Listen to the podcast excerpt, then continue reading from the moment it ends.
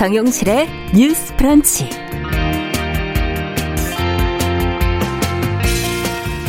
안녕하십니까. 정용실입니다. 얼마 전에 이런 기사가 났습니다.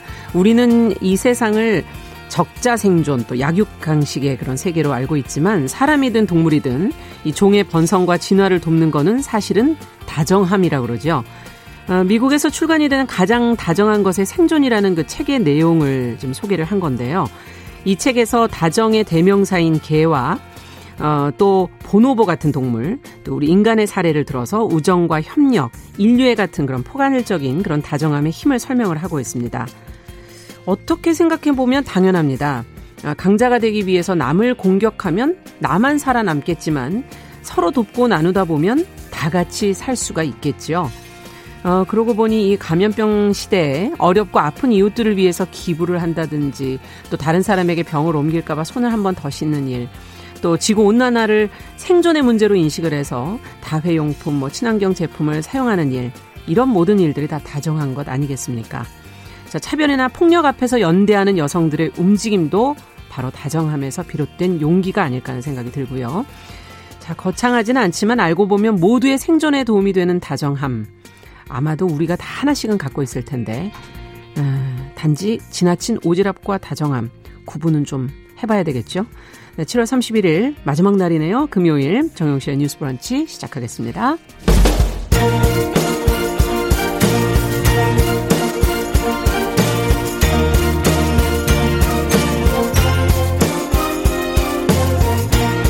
여성의 감수성으로 세상을 봅니다. KBS 일라디오 정용실의 뉴스 브런치.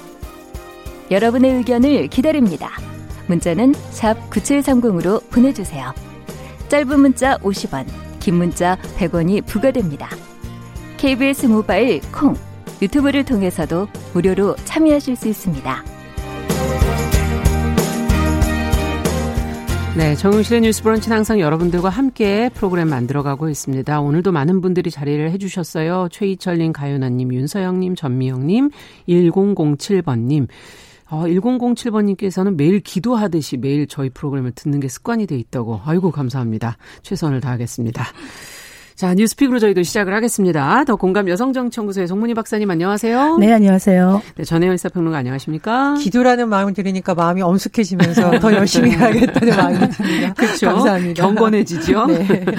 자, 오늘 그러면 뉴스 하나하나를 좀 제대로 다뤄보도록 하겠습니다. 첫 번째 뉴스는, 어, 지금 오늘 국무회의에서 지금 임대차 3법의 일부가 이제 처리가 될 것으로 좀 예상이 되고 있는데 어떤 법들이 처리가 되는 것인지 입법이 속전속결로 지금 이루어졌거든요.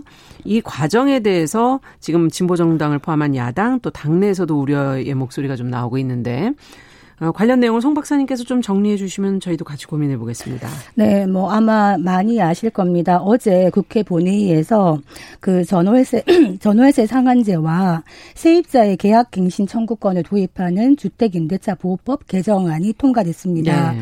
그런데 바로 오늘 임시 국무회의가 있을 건데 거기에 의결을 하고 나서 바로 아마 음. 관보에 게재되고 시행에 들어갈 것이다. 네. 그래서 이게 이제 속전속결이라고 얘기하는 것이 무엇이냐? 29일 날 법제사법위원회 상정해가지고 2시간 만에 통과되고 예. 하루 만에 본회의 통과하고 예. 그 이튿날 바로 공표하면서 시행하기 때문에 48시간 만에 법안 음. 상정 48시간 만에 시행에 들어가게 됐다. 그러네요. 네, 그래서 속전속결을 얘기하는데 내용은 아마 지금 집주인이나 세입자분들 모두 촉각을 곤두세우고 있습니다. 이것이 예. 과연 우리에게 좋은 것인가 어떤 것인가 생각을 하고 있는데 임차인의 계약갱 신 청구권이 2 플러스 2, 4년까지 되는 거죠. 네. 그래서 4년까지는 안전하게 살 수 있다. 음. 그러면 4년 뒤에는 어떻게 될지는 또 가봐야 되겠죠. 그리고 계약갱신 시에 전 월세를 기존 임대를 위해서 5%를 상한선으로 해가지고 지자체 조례로 이제 음. 정하게 되어 있습니다. 그 상한 아래로 아, 정해, 그렇죠. 아래로 자율적으로 정하게 되죠. 되는 거죠. 그래서 예. 기존 임대차 계약자들에게 소급 적용이 되기 때문에 음. 지금 살고 계신 분들에게도 적용이 된다. 네. 그래서 임대차 3법 중에 두 개가 지금 통과가 된 것이죠. 네. 그 하나 남은 게 전 월세 신고제인데 음. 이거는 다음 달 4일에 본회의에서 처리될 것입니다. 음. 근데 이제 문제는 이제 지금 부동산 시장에 많은 혼란이 있다 이런 얘기를 하는데 예. 어떻게 보면 시장의 논리냐, 공공의 논리냐 이런 음. 것들이 맞서는 지점인데 사실은 기존의 세입자들이 많기 때문에 일단 당장은 기존 세입자들한테 뭔가 조금 유리한 법안이 아닌가 이런 얘기를 예. 하고 있습니다만 이 법안에 대해서 또 반대 의견도 많기 때문에 사실은 어 국민들의 어떤 생활에 가장 직접적인 영향을 미치는 법률이라 많은 토론과 이런 것들이 있었어야 되는데 음. 아까 말씀드렸듯이 너무나 속전속결로 가면서 실제로 이제 국회법에 있는 뭐 소위원회 심사 보고라든가 축조 심사 찬반 토론 음. 이게 다 생략됐어요. 아, 원래 과정이 있습니까? 있습니다. 그래서 어떤 과정을 원래 지금 말씀드린 네. 바로 그런 과정들을 음. 다 생략을 하고 기리 표결로 바로 그냥 아. 되는 이런 부분에서 음. 이거 민주주의라고 얘기할 때 사실은 우리가 다수결 원리를 얘기를 하지만 그렇죠. 다수결 원리가 모든 것을 커버하는 건 아니고 이 다수결로 모든 정당성이 획득되는 것은 아니라 민주주의에서 절차적인 정당성도 굉장히 중요하다. 음. 그런데 이렇게 보면은 지금 협치가 무엇인가. 음. 지금 김태년 원내대표는 협치의 총량을 지키고 있다라고 얘기를 했지만은 음. 과연 지키고 있는가. 협치의 실종이 아닌가 이런 비판이 많아서 음. 지금 뭐 심상정 정의당 대표 같은 경우에도 어떻게 말을 하느냐. 네. 지금 부동산 법안이 절박하고 시급하니 우리가 네. 뭐 미흡하지만 협조했다. 찬성한다. 음. 그렇지만 이 입법 과정은 굉장히 무리했다. 음. 왜냐하면 민주당이 요식적인 토론만 하고 실질적인 토론을 음. 하지 않고 한 것은 이 입법 과정이라는 게 단순히 법안만 만드는 게 아니라 공론화 과정이기도 한데 그렇죠. 이런 것들이 모두 생략돼 있어서 의회 민주주의에 문제가 있다 이렇게 얘기를 했고요. 음. 심지어 민주당 내의 노웅래 의원 같은 경우에도 네. 국회에서 다수결의 폭력은 문제다. 음. 이렇게까지 얘기를 했습니다. 그래서 176석이라는 게 힘으로 밀어붙이려는 게 아니라 음. 야당의 협력을 잘 이끌어내서 일하라는 것인데 네. 민주당이 소심을 잃고 있는 것 아니냐라는 우려를 나타냈습니다. 네. 어떻게 보십니까? 저는 근데 이제 맥락을 좀 쭉 다 같이 봐야 된다고 생각을 음. 합니다. 첫 번째 이 법안의 내용과 시급성을 봐야겠죠. 음. 이 법안이라는 것이 며칠 만에 나온 법이 아닙니다. 20대 국회에서도 계속 논란이 됐었고요. 심지어 제가 취재 기자일 때도 이 문제를 가지고 음. 계속 국회 내에서 찬반 토론이 있었어요. 그러니까 전월세 상한제를 비롯한 주택 문제에 있어서의 어떤 문제 자체는 갑자기 나온 안이 아니라는 거. 음. 많은 찬반 토론이 이미 진행됐던 아니라는 걸좀 음. 유념해서 봐야 될 것 같고 두 번째로 그럼 과연 지금 이 법안을 꼭 통과시켜야 되느냐? 저는 개인적으로 필요하다고 봅니다. 지금 음. 전월세 시장 자체가 굉장히 요동치고 있기 때문에 뭐 이 법안이 최선이든 아니든 국회에서 네. 이 법안을 처리하는 노력은 있었다고 생각을 해야 필요하고요. 음.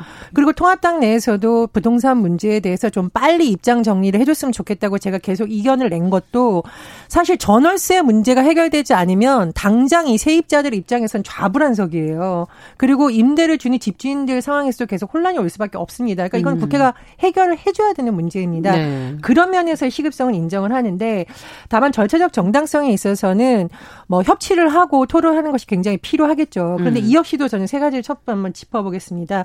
첫 번째로 국회가 47일 만에 이번에 지각 개원을 했잖아요. 음. 네. 1987년 개헌이 최악의 지각입니다. 근데 음. 이거는 사실 여당의 책임도 있지만 야당의 책임도 있습니다. 네. 야당 일부 의원들 일 안에서 무도농 무임금이 해야 된다라는 사설이 나오기도 했고요. 일부 의원들 내에서 우리가 원내로 데려가야 되는 의견 나왔습니다. 음. 그러니까 여당이 협치를 해야 되는 더 큰 책임이 있는 거는 맞습니다만 문제다. 시기적으로 국회가 47일 만에 문을 열면서 논의의 시간을 놓쳤다는 것 이건 한번 돌아봐야 될 지점이라고 보고요. 두 번째로 국회법 71조가 이번에 굉장히 논란이 됐습니다. 어 이게 어 기재위에서 아마 어, 소위 뭐 문제라던가 간사 간의 합의가 안 되다 보니까 국회법 71조를 근거로 표결이 가면서 굉장히 논란이 됐었는데 이 문제 역시 맥락을 같이 봐야 되는 것이 내용이 뭡니까? 어, 국회법 네. 71조는요. 예를 들면은 상임위원이 특정 법안에 대해서 상정을 요청해요. 그럼 네. 한 명이 들어가죠. 그 상임위는 또들 한 명이 찬성합니다. 음. 두 명이 되면 표결에 갈 수 있는 근거가 사실은 되어 있어요. 음. 그러니까 위법한 절차는 아니었다는 거죠. 기재위에서 이뤄진 것이. 그런데 이것이 뭐 최선이다 저는 그 말씀을 드리는 것이 아니라 네. 이 국회법 71조가 활용된 게 언제냐. 지금 미래통합당의 전신이 새누리당에서 2016년 1월에 국회 운영위에서 국회 선진화법 관련할 때 썼던 방법이 바로 이 방법입니다. 그래서 저는 국회가 너네도 잘못했으니까 우리도 잘못했다. 이렇게 되면은 이제 대안이 안 나오는 거냐. 거고요. 네. 예, 예. 국회법 71조가 그럼 앞으로 어떻게 활용을 해야 되느냐를 놓고 여야가 좀 더 논의를 해야 되는 거지. 어, 일방적으로 누가 잘했다 잘못했다를 하기에는 이 부분은 조금 논쟁의 여지가 있다라고 생각을 합니다. 세 번째로 지금 제가 이제 국회법을 열심히 공부를 해봤는데 네. 국회법에 따르면 안건조정위원회로 구성을 할 수가 있습니다. 네. 국회법 57조 2에 근거가 돼 있고 6인으로 구성이 됐어요. 네. 그런데 이걸 지금 통합당에 신청을 안 했다라는 얘기가 나오고 있거든요. 언론 네. 보도를 보면. 그렇다면 통합당은 처음부터 각종 국회에 활용할 수 있는 방안을 과연 활용할 생각이 있었느냐라는 논란이 제기될 수 있는 겁니다. 네. 원내에서 활용할 수 있는 다양한 방법을 통해서 토론을 할 수 있는 시간을 번다거나 기회를 제대로 활용하고 이렇게 얘기를 하는 데서는 비판할 지점이 좀 있다고 봅니다. 그래서 협치를 발휘해서 여야 간에 활발한 토론이 있고 이랬다면 굉장히 좋겠지만 통합당도 이런 지점에서는 돌아볼 부분이 있다 이렇게 생각합니다.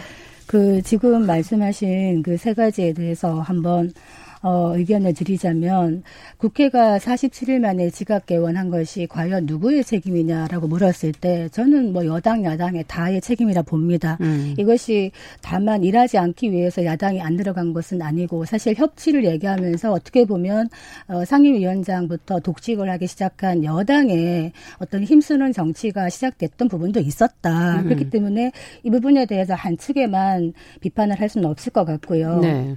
지금 부동산 시장이 아까 굉장히 절박하고 시급하다. 네. 그게 이렇게 만든 것이 여론이, 무엇이냐. 예. 지금 부동산 시장이 굉장히 불안정하고 음. 전세가 지금 풍기가 나고 있고 이런 부분이 어, 정부 들어갖고 22번 넘어가는 부동산 대책을 계속적으로 하고 있으면서 지금 더 폭등을 부추긴 것이 아닌가라는 비판이 많습니다. 음. 그렇기 때문에 지금의 부동산 시장의 불안정성을 다만 무슨 투기 세력, 다주택의 투기 세력의 만의 문제라고 보는 것은 음. 책임을 좀 벗어나는 문제이다. 그래서 우리가 이제 그 마키아벨리 그 군주론을 보면요. 이런 네. 게 나옵니다. 그러니까 군주가 어떤 신민의 재산을 손을 볼 때는 굉장히 신중해야 된다. 음. 국민들, 시민들은 자기 아버지를 죽인 원수는 금방 잊을 수 있지만 내 재산을 약탈해 간 군주는 잊지 않고 용서하지 않는다. 이런 게 음. 나옵니다. 그래서 지금 아까 제가 말씀드렸듯이 이게 집주인 세입자 할 것 없이 굉장히 뜨거운 화두가 될 수밖에 없는 것이 바로 생활의 지켜야 되는 문제이기 때문인 그렇죠. 것이거든요. 네. 그래서 민주주의는 시간의 어떤 시간적으로 봤을 때는 더딜 수밖에 없습니다. 이런 음. 중요한 법안을 통과할 때 아까 뭐 충분히 논의가 되었다고 얘기를 하지만은 이번 같은 경우에 개정 법안의 세부 내용이 음. 그 상임위 소위원회 법안 심사 찬반 토론 다 생략하고 나서 그 법사위에 상정하기 전날 그 네. 그러니까 국회 전문위원이 받아봤다는 겁니다. 네. 그렇다면 이거는 분명히 문제가 있는 것이거든요. 그래서 음. 의회 민주주의가 훼손되지 않으려면 상임위나 이런 데서 입법이나 정책 토론을 활발하게 해야 되는 것이다. 여기에 덧붙여서 미래통합당에 대해서 한마디 드리고 싶은 것이 그럼 이 수모를 미래통합당이 왜 겪고 있느냐. 음. 일단 미래통합당 입장에서는 좀 무기력하고 지금 당할 수밖에 없는 이런 상황입니다. 음. 그건 또 국민의 뜻이었고요. 네. 그렇지만 미래통합당이 103석을 갖고 있는데 네. 176석의 거대 여당에 비해서 우리는 작기 때문에 아무것도 할 수 없는 가 아니거든요. 네. 이 야당이 야성을 가지려면 제대로 된 이 부분에 대해서 적극적으로 참여 참여를 해가지고 뭐 나 반댈세, 쟤네 독재합니다. 나가는 것이 아니라 그 안에 들어가서 들어눕더라도 거기서 음. 정책 대안을 얘기하고 계속적으로 얘기를 해야 됩니다. 그렇기 때문에 미래통합당이 계속적으로 반대만 얘기하는 것은 대한정당으로서 역할을 방기하는 것이다. 음. 만약에 국민과 국가를 정말 걱정한다면 저는 네. 미래통합당이 배수진에 서야 된다. 이런 경우에 다수당이 하는 대로 끌려갈 수밖에 없다고 얘기를 음. 한다면 의원직을 총사퇴한다든지 뭔가 결기를 보여야지만 음. 이 난국을 타개할 수가 있지 않겠나 네. 이런 생각이 듭니다. 근데 심상정 정의당 대표가 통합당이 국토위원장만 맡았어도 최소한 야당의 역할을 할 수 있었을 것이다. 이 국토위원장 앉는 음, 이 안은요 여야 원내 대표단 간에 합의안에서 나왔던 내용입니다. 그러니까 네. 여당에서는 이런 이런 이런 부분은 야당이 음. 맡았으면 좋겠다고 했는데 안 받았던 것이죠. 네. 그래서 전에 이제 그 통합당 내부 정치인들을 취재했을 때 국토위라던가 뭐 중요한 상임위원장 안 맡은 것에 대한 불만을 이렇게 얘기하는 분들이 음. 몇분 있어요. 그 이유는 뭐냐면 실질적으로 위원장을 맡았을 때 가질 수 있는 권한이 있는데 이것을 정치적인 것으로 해석해서 이제 다 여당이 책임져 이렇게 한 것이 과연 맞느냐라는 겁니다. 그래서 국토위원장을 안 맡았던 부분이라던가 국회법에 명시된 안건 조정위를 활용하지 않은 것 이것은 정말 야당이 정말 쓸 수 있는 모든 무기, 모든 방법을 다 써느냐에 대한 또 다른 비판이 있을 수가 있습니다. 그래서 네. 여당의 보수 모입이 뭐 민주주의 차원에서 좋은 모습은 아닙니다만 야당도 할 수 있는 방법을 다 쓴 다음에 국민들에게 우리가 이렇게까지 했는데 여당이 한다라고 호소를 하는 것이 더 설득력이 있다 이런 말씀 드리겠습니다. 그 부분은 미래통합당이 전략적으로 굉장히 실수한 음. 부분이죠. 처음부터 어 상임위원장 일곱 개든 몇 개든 네. 받을 수 있는 건 받는 제가 그래서 늘 강조했듯이 제대로 된 협상을 했어야 되는데 유독 법제위원 법제사법위원장에 너무 집착을 하면서 올인을 했어요. 음. 그러면서 모든 것을 가져가지 못하는 이런 현상이 왔는데 저는 미래통합당이 지금 굉장히 무 기력한 이유 중에 하나가 제대로 된 전략이나 전술을 보이고 있지 않다 음. 이런 생각이 드는데 한 가지 그나마 다행한 것은 만약에 에, 의회에서 이런 식으로 의회 민주주의가 계속 후퇴하는 모습을 보인다면은 예. 사실은 뭐 약간 무기력한 야당에게 기대하는 것이 아니라 이게 원외에서 꼭 야당이 나가서 장애 투쟁하는 것은 별로 효과가 없을 것이고요.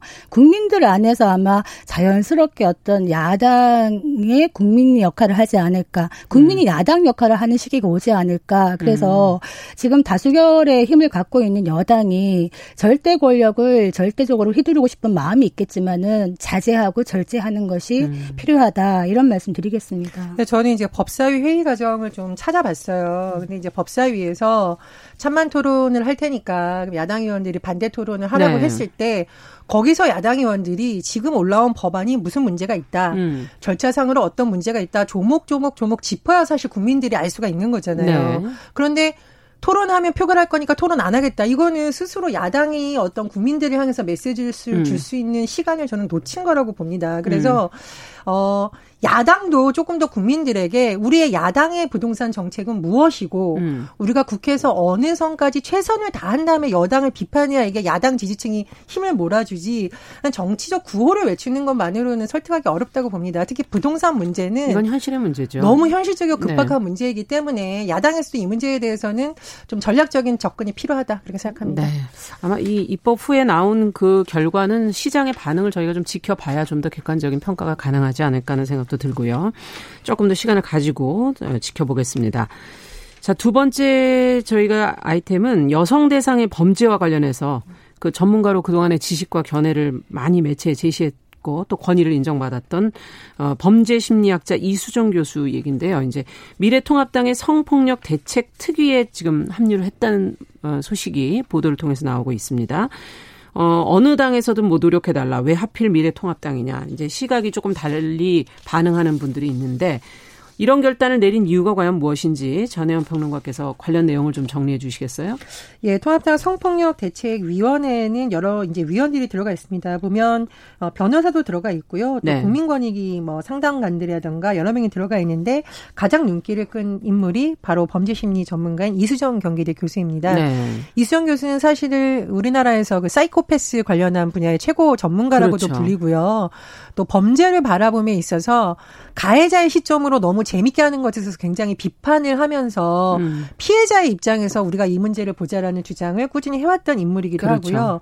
특히 최근 어, 박원순 시장의 사망 이후에 음. 어, 피해자에 대한 2차 가해에 대해서 굉장히 우려의 목소리를 내면서 또 주목을 받기도 네. 했습니다. 근데 최근 논란이 되는 부분은 미래통합당에서 성폭력 대책 특위를 구성하면서 음. 이수정 교수가 참여하기로 했고요. 이에 대해서 일각에서는 정치를 위해서 이런 활동을 한 것이 아니냐는 또 비판이 나왔습니다. 음. 이수정 교수의 같은 경우에는 어, 입장을 언론 인터뷰를 통해서 밝힌 건 좀 종합을 해보면요. 네. 정치할 생각이 전혀 없다라고 하고요. 당이 중요한 게 아니다. 민주당이든 어떤 당이든 이런 도움을 제안했다면 응했을 것이다라고 했었고요. 음. 성폭력 문제가 심각한 상황에서 여성 인권에 조금이라도 도움이 된다면 무엇이라도 하고 싶은 마음에 참여하게 됐다 이렇게 네. 밝혔습니다. 그렇군요. 지금 그럼 이수정 교수가 이제 특위에 합류해서 어, 미래통합당이 과연 어떤 변화를 이끌어낼 것인가 하는 것도 궁금하고 자 두 분은 이수정 교수의 행보를 어떻게 보시는지요? 어, 저는 그 이수정 교수 같은 전문가가 예. 당이 들어가면 좋다고 생각해요. 음. 여- 뭐 당을 떠나서 이 당이든 저 당이든 그런데 뭐 왜 하필 미래통합당이냐 이 얘기는 음.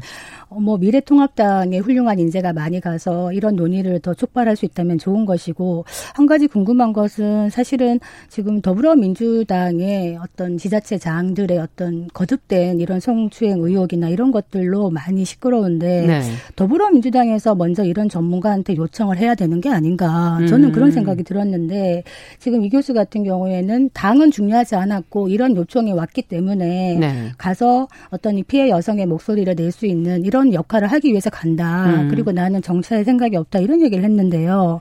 정치를 하면 뭐 어떻습니까? 네. 이런 여성들이 많이 들어가서 정치를 하는 것 저는 뭐 찬성이고 이분에게 정치를 뭐 하기 위한 뭐 하나의 수단이냐 이런 얘기는 적절한 비판은 아니라고 봅니다. 음. 그래서 정치라는 게 별도로 있는 것이 아니라 현실과 연결된 부분이고 사실은 음. 여성 부분에 대해서 생활 정치를 할 수 있는 분들이 많이 가야 된다. 음. 지금 우리가 이제 성 이분 같은 경우에 피해 호소 인 얘기를 하면서 사실은 왜 피해 호소인이냐 피해자지라고 얘기했다가 많은 비판도 받았습니다. 그렇죠. 그렇지만 이렇게 용감하게 말을 할 수 있는 여성들이 많아야 된다. 음. 우리가 여성 정치인 수도 적지만 용감한 여성 정치인도 매우 적습니다. 음. 그래서 이 당을 불문하고 젠더 이슈를 제대로 할 수 있는 사실은 제가 희망하는 거는 여야가 같이 여성 의원들이 먼저 같이 하나의 어떤 기구를 만들고 네. 이런 활동을 하는 모습을 보이고 싶은데 음. 그런 모습을 기대하기는 힘들고 남성 의원들도 마찬가지입니다. 이런 젠더 이슈를 여성에게만 밀어놓고 여성들을 그렇죠. 상징적으로 앞에 음. 내세워놓고 숨는 것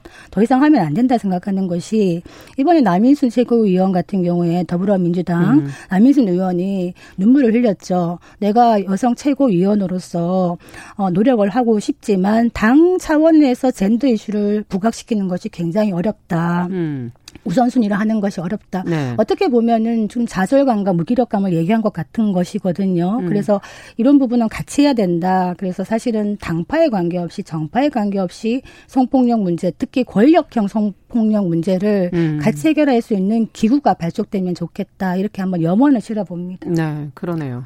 이수영 교수가 사실은 그동안 살아온 삶의 궤적을 보면 굳이 이거를 하지 않아도 이미 많은 것을 이루신 분이고 굉장히 네. 주목받는 분입니다. 그렇기 때문에 저는 이분이 뭐 어떤 정치를 하든 말든 비판하는 것 자체가 좀 과도한 비판 음. 혹은 비난이라고 생각을 하고요.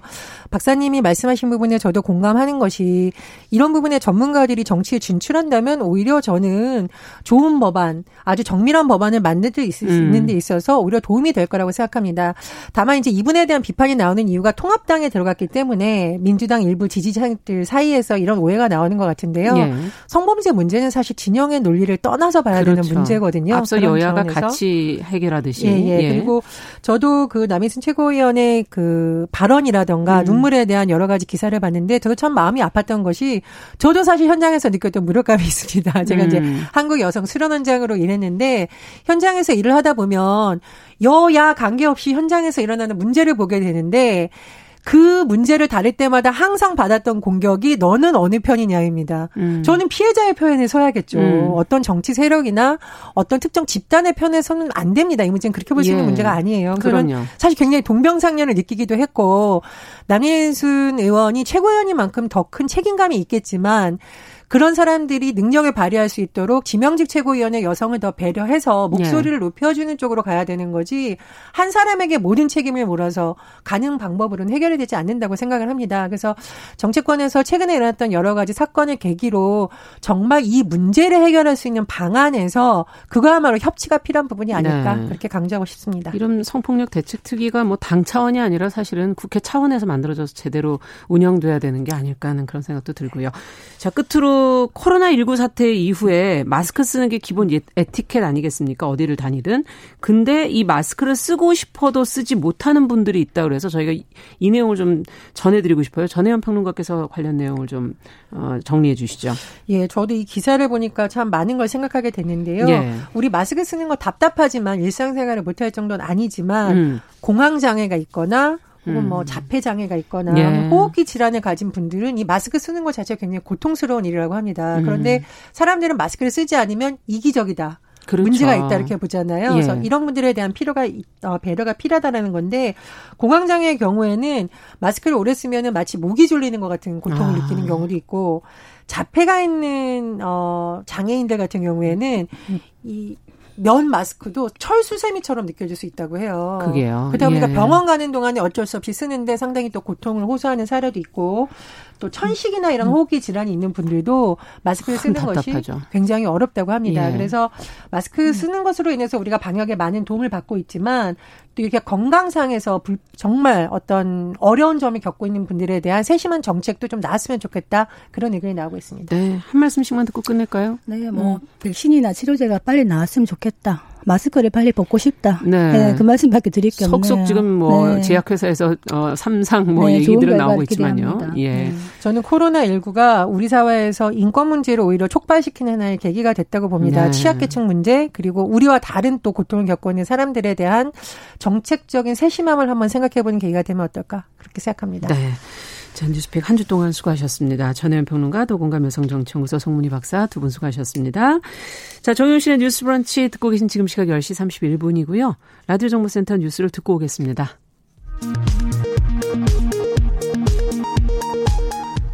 중앙방역대책본부는 오늘 0시 기준 국내 코로나19 신규 확진자가 36명이라고 밝혔습니다. 이 중 국내 발생은 14명, 해외 유입은 22명으로 집계됐습니다. 이라크에 머물고 있는 우리 건설 근로자 72명이 오늘 인천공항을 통해 추가로 귀국했습니다. 박능우 보건복지부 장관은 확진자가 상당히 많을 가능성이 있다고 밝혔습니다. 지난달 국내 산업 생산, 소비, 투자 등 산업 활동의 3대 지표가 일제히 증가했습니다. 지난해 12월 이후 6개월 만인데 정부는 3분기 경기 반등 가능성이 높아졌다고 밝혔습니다. 이인영 통일부 장관이 취임 후 처음으로 코로나19 방역 물자의 북한 반출을 승인했습니다. 진단 키트와 진단 장비, 방호복 등 모두 8억 2천여만 원 규모입니다. 유족의 요청에 따라 고 박원순 전 서울시장의 업무용 휴대전화에 대한 디지털 포렌식이 중단됐습니다. 지금까지 정보센터 뉴스 정원나였습니다.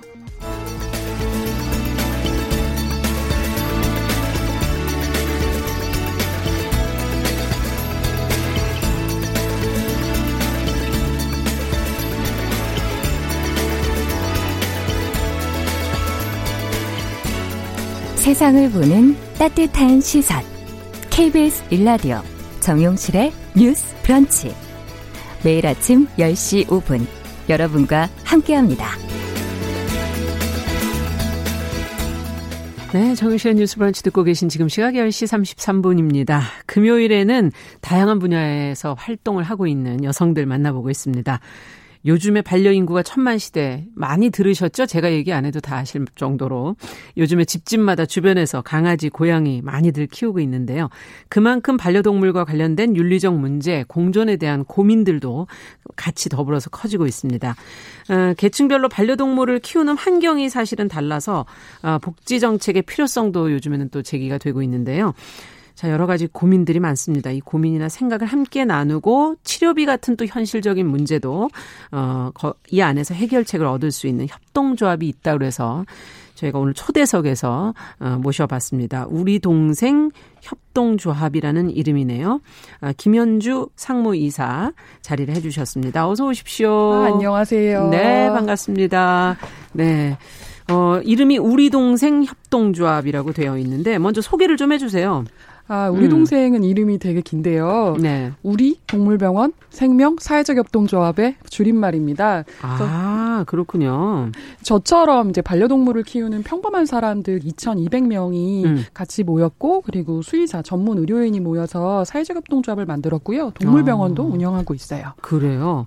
저도 반려동물 키우고 있는데. 아. 아니, 우리 반려하면은 이게 원래 뜻이 그전에는 우리가 뭐 애완견 뭐 이런 식으로 음. 불렀었는데 의미가 오래 함께하는 동반자 뭐 이런 뜻이라고 그러시더라고요. 네. 친구? 뭐 그런 뜻도 되는 건가요? 아, 우리 동생을 말씀하시는 거죠? 아니요. 반려라는 아. 표현 자체. 지금 반려동물이라고 계속 그렇죠. 이게 그 결혼할 때도 반려인이라고 하잖아요. 아. 하는 것처럼 평생을 같이 하는 동물이라는 의미. 그런 의미군요. 네. 예. 그러면 이분도 반려 방송인? 예. 아, 나 정말 들어온 줄 알았네.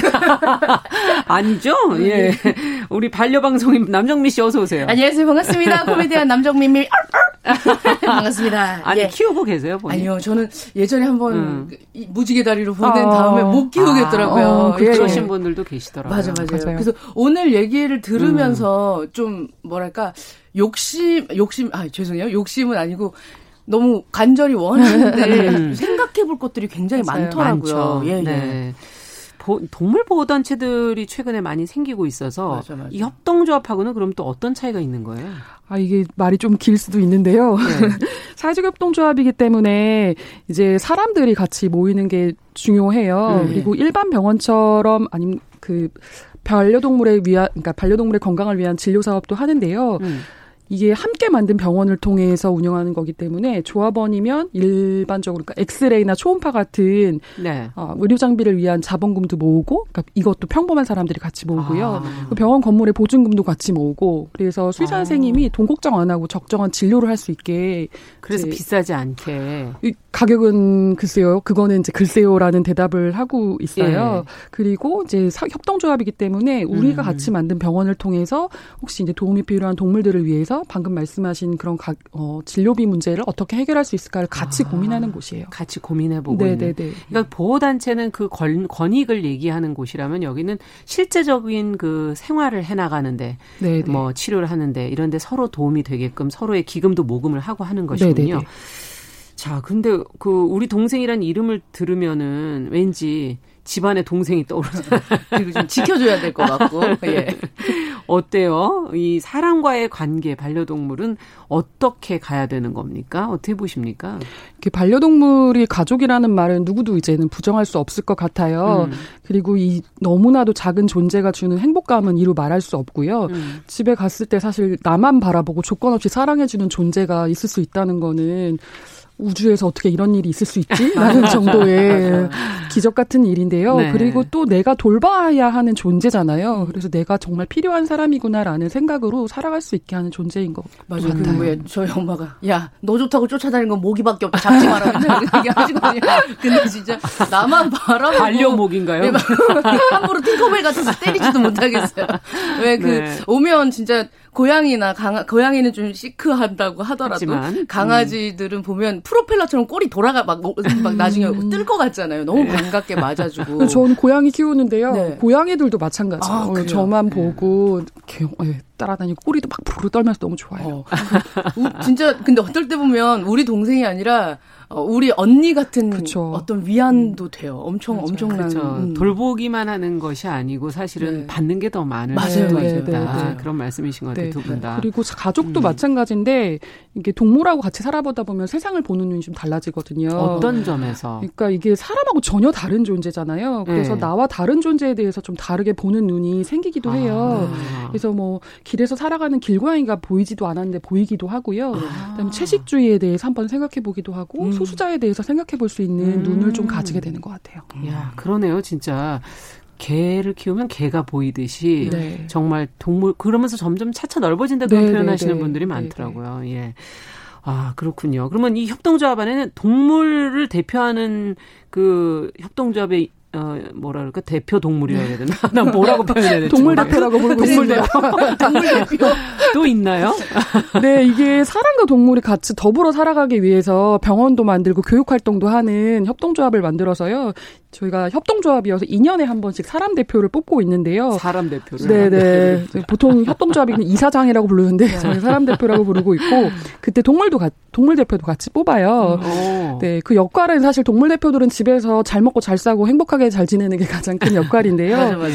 동물 대표들이 이제 출마를 할 때 보호소에서 왔거나 길에서 구조되거나 뭐 이런 스토리를 가지고 반려인들이 이제 출마를 시켜요. 어. 그래서 대표를 뽑게 되면 그런 스토리들을 좀 알리고 이런 역할들을 좀 하게 되는 것 같아요. 홍보대사 같은 역할을 한다는 얘기인가요, 그러면? 그렇죠. 이게 조합의 네. 홍보대사를 하기도 하고 어. 동물과 살아가는 것에 대한 스토리에 대한 홍보대사기도 하고요. 그렇군요. 네. 지금은 그러면 어떤 동 지금은 멍 대표는 데니라고 네. 네, 보호소에서 구조된 비글이고요. 어, 비글. 네, 그리고 고양이 아. 대표는 양벤저스라고 저희가 최초로 공동 대표가 출마를 했는데요. 그러네요.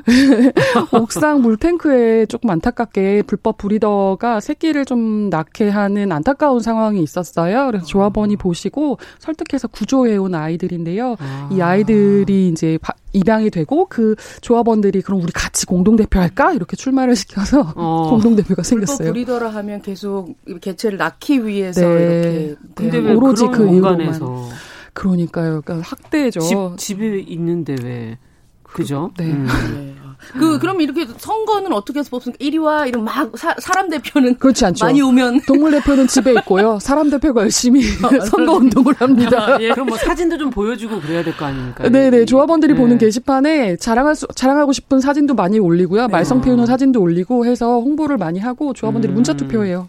문자 투표. 네, 진짜 그 사실은 음. 저 이런 그 케어 단체들이 굉장히 많고 혹시라도 난 반려견이나 반려묘 키우고 싶은데 네. 여력이 안 돼서 못 키운다 하시는 분들 후원 이 엄청 많은데 그것 때문에 아. 또 얘기가 되게 많거든요. 그렇죠. 한동안 그런 지적들이 있었고 네네. 네. 보도가 됐었죠. 맞아 맞아. 예. 그래서 약간 조금 걱정스럽긴 한데 이 협동조합이랑은 전혀 다른 방식이라고 봐야 될까요? 네, 이게 뭐 단체마다 협동조합마다 운영하는 방식이 좀 다를 테니까 네. 저희 기준으로 말씀드리면 어. 사회적 협동조합이라서 1년에 한 번 총회를 하게 되어 있어요. 음. 그리고 아까 사람 대표도 말씀드렸는데 조합원들 중에 이제 대표를 선출하는 거고 거기서 음. 일하는 사람이 대표가 아니라 조합원 중에 대표가 선출이 돼요. 음. 그래서 의사결정을 같이 하게 되는데 이게 뭐 수익과 지출이나 사업에 대해서 조합원들이 같이 검토하고 운영을 하고 있어요. 음. 아, 그렇군요. 아까 2,200여 분이 있다고 얘기를 해 주셨는데, 예. 어. 대부분은 그냥 기부를 받고 그 단체에서만 활동하는 그런 경우들을 아, 뭐 보도에서 봤던 거랑 네네. 좀 네. 차이는 있는 것 같습니다. 네. 어쨌든 이제 앞서 그 안에 수의사 선생님이 계시다 그래서 그게 좀 특이하거든요. 음. 그러면은 이 병원비가 사실 반려동물을 키우면서 많이 들더라고요. 맞아요. 아프기도 하고 저희도 아프듯이 음. 예 반려동물도 아프고 그런 문제는 어떻게 그러면은 해가신다는 거예요? 이게 아무래도 우리 동생이 처음에 생겼을 때 사람 병원은 공공보험이 있기 때문에 음. 의료비를 굉장히 이제 같이 사회에서 나누는 형태잖아요. 동물병원은 아직 공공보험이 없고 소비자 가 이제 100% 부담하는 형태이고 음. 심지어 이제 부가세도 내고 있잖아요. 그렇죠. 네 그러다 보니까 이제 어 이걸 해결할 수 있는 방법이 없을까라는 음. 질문에서 이제 시작이 된 건 맞아요. 근데 이제 하지만 같이 자본도 뭐 엑스레이도 같이 조합원들이 모아서 사야 되고 뭐 이런 협동조합이기 때문에 이게 아 이게 비쌀 수도 있구나라는 생각을 하게 됐고요. 음, 하지만 그렇군요. 이제 아까 말씀드린 총회 같은 것도 운영하고 이게 투명하게 운영되기 때문에 일명 아 바가지는 안 씌우지라는 신뢰가 좀 그렇죠. 쌓였어요. 그리고 또 의료의 질을 높이기 위해서는 상당히 투자도 필요하거든요. 이건 남이 음. 해주지 않고 우리 조합원들이 또 투자하는 거기 때문에 음. 오히려 총회 같은 걸 하면 진료비를 너무 낮추는 거에 대해서 반대를 또 하세요. 음. 적당히 받자라는 게 있고 하지만 또 의료비를 부담을 줄이는 것은 모두의 관심사이기 때문에 음. 내가 지금 아프지 않아도 십시일반을 통해서 누군가의 부담을 줄여주는 데 많이 같이 함께 하고 있어요. 어, 어떻게 보면 약간 좀 보험 같은 그런 느낌이 네네. 서로가 서로의 보험이죠. 오, 예. 그런데 믿고 서로 이제 신뢰할 수 어, 있는 네 투명하기 때문에 예. 그 우리 동생과 서울시가 함께 지금 취약계층의 그 반려인들을 위한 동물 의료 돌봄 교육 지원 사업 이런 것도 하신다고 들었는데. 근데 이게 음, 취약계층의 반려동물을 키우는 것은 의무가 아닌데 네. 이를 위해서 이제 복지 서비스를 제공하는 것이 맞는가에 대한 의견이 사실은 많이 분분한 건 사실인 것 같아요. 예. 하지만 이제 사람과 동물은 이미 살아가고 있는 존재이기 때문에 같이 음. 돌봐야 한다고 생각하고요. 아까 이제 말씀하셨듯이 벌써 인구의 25%가 살고 있고 음. 앞으로도 더 늘어날 것이라고 이제 예상이 되죠. 근데 네. 사람은 누구나 사실 경제적으로 어려워질 수 있고 경제적뿐만 아니라 다른 것으로 이제 취약할 수 있는 존재일 음. 수밖에 없잖아요. 그래서 이것 때문에 도울 수 있는 방법을 찾고 있고요. 그래서 우리 동생이 2017년부터 자체적으로 음. 이 취약계층 반려인을 통한 그러니까 반려인을 위한 의료 나눔을 활동을 시작했는데요. 아. 이때 지역 에 있는 사람 돌봄 단체들하고 많이 연계했어요. 그래서 음. 실제로 만나다 보니까 입원을 하셔야 되는데 동물을 돌볼 것이 없거나 음. 자신의 병원은 어, 의료보험으로 많이 해결이 되는데 동물은 이제 해결이 안 되다 보니까 같이 나이 먹어가는 아이, 그러니까 반려동물들의 병원비가 해결이 안 돼서 차마, 차마 병원에도 못 가시는 경우를 좀 음. 발견하기도 했고요. 그리고 정신건강복지지원센터의 그 복지 선생님이 동물에 대해 동물하고 살아가는 사람분들에 대해 관심이 많아가지고 네. 이게 사, 건강뿐만 아니라 마음 건강 케어도 잘 돼야 사람하고 동물이 모두 같이 건강할 수 있겠다라는 그렇죠. 것도 다시 깨달을 수 있었어요. 그래서 단순히 동물 치료만이 아니라 사람을 돌보는 복지관들을 하고 같이 밀접하게 할 수 있었으면 좋겠다는 생각으로 아. 작년에 이제 시민 아이디어나 시정협치 사업을 하는데 서울시에서 제, 이런 사업을 같이 하자고 이제 했으면 좋겠다라고 예. 제안을 하게 됐고 이제 시정협치 이제 프로세스가 있잖아요. 그 시민 투표도 하고 음. 위원 심사도 하게 되는데 그래서 2020년에 사업이 선정됐고 그러다 보니 아무리 저 우리가 자체적으로 할 때보다는 지자체나 복지관들하고 같이 할 수 더 넓게 할 수 있어서 효과가 많이 좋은 것 같아요. 음. 아무래도 지자체나 복지관들에서는 지역사회 사람들을 과 밀접하게 만나는 그렇죠. 늘 하나 공간이 아예 있으니까. 네, 맞아요. 네, 그럼 취약계층들이 이제 그 같이 키우는 반려동물들을 같이 어떻게 케어할지 그 사실은 비용도 굉장히 많이 네, 들어서 맞아요. 본인이 아끼잖아요. 안 쓰잖아요. 네, 라, 본인 라면 먹고 네, 그런데 아이들 뭐라도 하나 해 주려고. 네, 맞아요. 예, 그런 것들이 좀 해결이 되면서 양쪽이 다 생활에 나가는데 아무 문제가 없으면 네. 좋겠다는 그런 생각도 들고. 예. 반려 그전그 그 인터뷰 하신 거 자료 읽어 보면서 음. 그 취약계층 자체 인터뷰 보면 음. 아우 나는 나는 굶어도 얘는 안 굶겨 음. 이러면서 막 어떻게 좀 키워보겠다고 외로움이나 이런 것들 때문에 그렇죠. 그게 그렇죠? 또 사실 병을 더 크게 만들 수도 맞아요, 있고. 맞아요. 보니까 예. 진짜 생활비 줄이는 게 가장 큰 퍼센트를 차지했고요. 신용카드나 이런 걸로 음. 돈을 빌리거나 아니면 아예 치료를 아. 포기하거나 정말 정말 돈 많이 들어가잖아요, 사실은. 예. 예.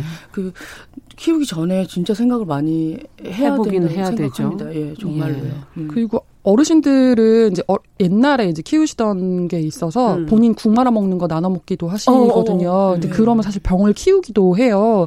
이제 아무래도 치료도 치료인데 예방이 중요한데 조금 아끼는 마음으로 하시는 행동이지만 아이의 건강에 대해서는 좀 더 안 좋을 수 있거든요. 음. 그런 돌봄 상식도 같이 나누, 나누기도 하고 지역에 활동하시는 분들이 방, 정기적으로 방문할 수 있으면 너무너무 좋은 일이 되니까 같이 음. 하고 싶어요. 예. 그렇군요. 예전에는 사실 같이 먹었잖아요. 네, 그럼요. 우리 먹던 거, 구, 너, 제 주면 돼, 뭐 이러면서. 맞아, 맞아. 그랬었죠. 네. 음. 그 앞서 남정미 씨가 네. 반려동물을 네. 떠나보냈다는 얘기를 예. 하셔서 사실 반려동물과 반려인 사이에서 이렇게 한쪽이 먼저 가면 그 힘들잖아요. 진짜 음. 이게 엄청 왜한한 존재가 없어지는 거잖아요. 음. 이제 고양이를 키웠었는데요. 어그 앞, 어, 아플 때 코로나하고 같이 와서 음. 아, 파부장염이 음. 걸려갖고 그렇게 갔는데. 진짜요? 예, 예. 어, 제가 잘 무지해서 이렇게 됐나 이런 생각도 들고, 음. 처음에는 보이는 고양이나 강아지 외면하게 되더라고요. 맞아. 너무 충격이 크니까. 근데 이것 또한 그 그러면서 반려인을 잃어버린 사람들을 위한 음. 안, 안내서란 책이 있거든요. 음, 음. 그 책을 보면 충분히 애도하는 시간도 음. 갖고 그리고 그 차후에 다시 키우려고 생각을 했을 때는 또 생각을 많이 해야 된다 뭐 이런 그렇죠. 자료들이 나와 있는데 어 정말 무턱대고 생명을 들였다가 또 이별하고 나니까 또 힘들기도 하고 사람들이 그런 정보나 지식을 좀 음. 알고 있어야겠다 생각이 음. 들어요. 그렇죠. 방금 뭐 다 말씀하셨는데요. 네. 소중한 존재를 잃는다는 것은 동물이든 사람이든 이게 말로 표현할 수 없을 정도로 너무 슬픈 일 같아요. 그래서 네. 저희 우리 동생에서 펜너스 때문에 여러 가지 교육도 하고 미술 치료도 같이 하고 미술 치유 프로그램도 운영을 하고 있는데요. 음. 정신건강 전문의 선생님이 하신 말씀 중에 자신이 책임지면서 돌봐야 되는 존재가 사망했을 경우에 네. 상실감에 의한 슬픔도 있지만 죄책감으로 인해서 정말 많이 괴롭다고 해요. 네. 네. 그게 가장 큰 특징이기도 하고 최선을 다해서 사랑하고 했던 사람들이 더 많이 괴로워하기도 한다고 하더라고요. 음. 그래서 쉽진 않지만 너무 자책하지 않도록 노력하는 게 중요하고 그리고 반려동물과 함께 살아가는 사람들이 상상하기는 싫지만 언젠간 다가올 일이기 때문에 음. 괴롭지만 그래도 미, 어, 이런 일들을 상상해 보는 것이 음, 좀 중, 어, 필요하다고 합니다. 생각해 봐야 된다. 네, 네. 언제 서로가 이별할 수도 있다는 거를. 네, 이게 상상하기 싫지만 있, 있는 일이잖아요. 음. 예정되어 있는 일이기 때문에. 그렇죠.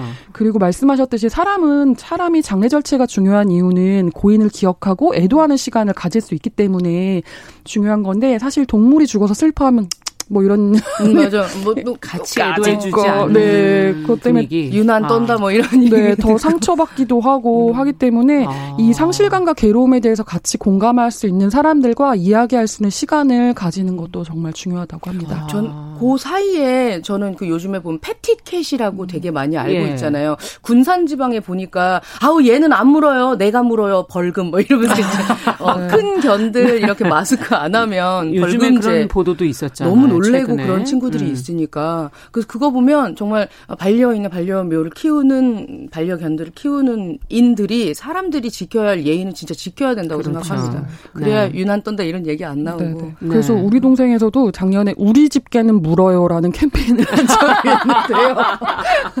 사실 우리 집개는 물어요. 네, 믿을 뭐 모르잖아요. 맞아, 모르죠. 네, 전혀 다른 존재이기 때문에 이게 뭐 개가 잘못된 게 사람이 잘못했다고 생각해요. 네. 그래서 말씀하신 대로 반려인들이 늘 대비하고 노력을 해야 내 개가 욕을 안 먹습니다.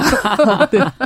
그렇군요. 아예 문다고 상정을 해놓고 네네. 네. 예, 상대에게도 좀 조심하게끔 미리 네네네. 네, 해주는 것이 특히 아이들 경우 예, 불쑥불쑥 만질 수가 있기 때문에 네, 그리고 불쑥불쑥 만지지 않는 않게 하는 것도 중요하고요. 네. 그러네, 진짜. 정영실 아나운서랑 지나가, 어머나, 아, 이쁘네. 만지지 마세요. 우리 개는 물어요. 네. 네. 지난번에도, 아우, 막. 지난번에도 물었어요. 엄청 물어가지고 내가 고생했, 막 이렇게. 네, 음. 알겠습니다. 근데 지금 그런 어, 패티캔 얘기를 하시니까 이게 지금 휴가철이잖아요. 맞아, 맞아. 원래 이럴 때 그, 어떤 유기견, 유기묘들이 네. 많이 이렇게 발생된다는 그런 보도들 많잖아요.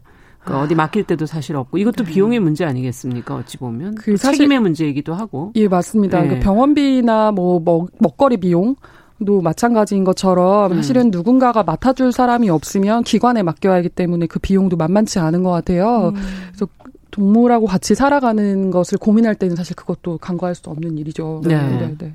여기서는 그럼 이런 거는 어떻게 같이 아, 우리 동생에서는 그래서 이게 음, 음 우리 동생은 협동조합이기 때문에 병원만 운영하는 게 아니라 사람들이 같이 모여서 같이 할 수 있는 데를 많이 찾고 있는데요. 네. 대표적으로 이제 돌봄 품앗이 모임이 있어요. 품앗이 모임. 네, 그래서 누군가의 동물을 돌보는 건 내가 같이 품앗이도 해주고, 음. 그래서 대표적으로는 우리 동생에서 고양이 돌봄 소모임이 있는데요.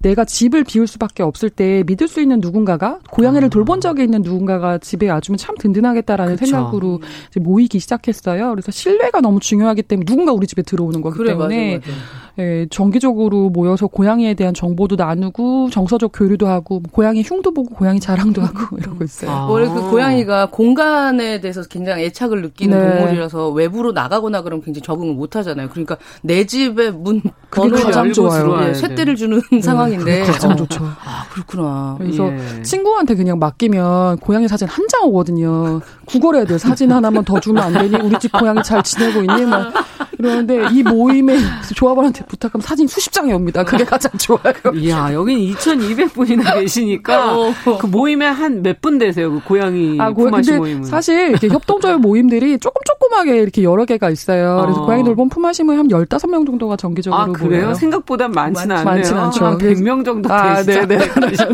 네. 꾸준히 모이기 때문에. 네. 어, 그렇군요. 그러면 다른 동물도 다 그런 식으로 품앗이 모임들이 네, 생겼다가 네. 없어졌다가 생겼다가 없어졌다가 아. 해요. 근데 여기 조합원들을 이렇게 분석을 해보니까 3, 40대 비혼 여성들이 많으시다면서요? 진짜, 진짜 많죠. 네, 네, 제가 그 문제에 결혼도 안 하고 고양이랑 사는 여성인데요. 결혼도 안 하고 고양이랑 사는 엄마 아빠한테 등짝 스매싱 맞는. 아, 그렇죠. 너 고양이 때문에 결혼도 안 하는 거예요. 맞아, 맞아. 욕을 먹는 그 문제의 여성인데요. 아니 이게 새로운 공동체가 되는 거 아니에요 이러다가? 그렇죠. 이게 결혼하지 않는다고 사실 혼자 살아가는 건 아니잖아요. 네. 그래서 오히려 사회와 더 밀접하게 관계도 맺고 사회 참여도 굉장히 높아요. 아. 그러다 보니 누군가를 돕고 도움 받아야 되는 존재라는 걸 명확하게 명확하게 음. 인식하고 있어서 음. 서로 돌봄을 돌봄을 통해서 더 넓게 사회와 관계를 맺고 끈끈하기도 하고 때로는 느슨하기도 음. 한 새로운 관계들을 만나고 있어요. 그게 음. 이제 또 하나의 우리 동생이기도 하고 또 하나의 이제 협동조합 모임이기도 해요. 아, 장점은 뭘까? 분위기는 어떨까? 뭐 이런 게 궁금하네요. 음. 만나면 어쨌든 술만 먹기도 하고요. 그냥 왜 동물들은 다 동물, 동물은 그냥 이구나. 동물은 핑계인가요? 아까 말씀드린 고양이 소모임 같은 경우는 고양이를 데리고 올 수 없기 때문에 어. 사람만 모여서 아. 고양이 사진만 보고 자랑하고 이제 사람만 즐겁나? 약간 이런 농담을 하죠. 아니 그 지금 들으시고 어머 그래 술 먹어? 나 들어갈래 가입할래 이러시면 어떻게 가입 생각을 하면 돼요? 아 이게 어, 들고 싶으면 네. 아니 최소한 동물은 있어야죠. 아, 그래요? 있어야 되는. 아 동물하고 같이 안 사는 분도 사실 조합원이 되기도 해요. 그러니까 그래요? 언젠가 내가 반려인이 될 수 있기 때문에 아. 준비를 하고 싶다는 분도 사실 조합원이 되기도 해요. 미리. 네네. 네. 네, 조합원은 아까도 말씀드렸지만 권리와 의무가 있는 존재이기 때문에 음. 그런 가치를 함께 해나 갈 수 있는 준비가 되신 분들이면 누구나 음. 조합원이 될 수 있어요. 이야. 얘기하다 보니까 너무 재밌는데 끝날 시간이 다 돼가네. 큰일 났네. 우리 끝으로 무슨 얘기 해볼까요? 입양 얘기를 한번 해볼까요? 아, 네. 네. 이게 반려동물은 평생 3살인 상태로 20년을 살아요. 모두 음. 알고 계시겠지만, 나보다 먼저 늙고, 나보다 먼저 아픈 존재 인 거죠. 예. 그래서 부디 반려동물을 입양하실 때 내가 그 어린 존재를 평생 책임진다는 음. 노력 것을 노력 그러니까 책임지는 것을 노력해야 되는 생명체라고 생각해 주시면 음. 좋겠고 흔히 말하면 보통 사람은 그나마 크면 8살 되면 자기 밥은 꺼내 먹을 수 있다고 냉장고는 열수 있다고 하는데 계란 고양이는 사실 서랍에 있는 거 그럼요. 네, 네. 다 챙겨줘야죠. 네, 그런 음. 책임감을 가지고 음. 하실 수만 있는 거 있으면 할 수 있다. 네. 음. 네. 야, 좀 아쉽네요. 좀더 네. 많은 얘기 나눴으면 좋았을 텐데. 저도 반려동물을 키우다 보니까. 아, 네. 오늘은 여기까지 하겠습니다. 금요 초대에서 우리 동생 협동조합의 김현주 상무이사와 함께 이야기 나눠봤습니다. 저희 반려방송인 남정미 씨도 수고하셨습니다. 고맙습니다. 자, 정영실의 뉴스 브런치 7월의 어, 마지막 날 금요일 순서 여기서 마치고요. 주말 잘 보내시고 저는 월요일에 다시 뵙겠습니다. 감사합니다.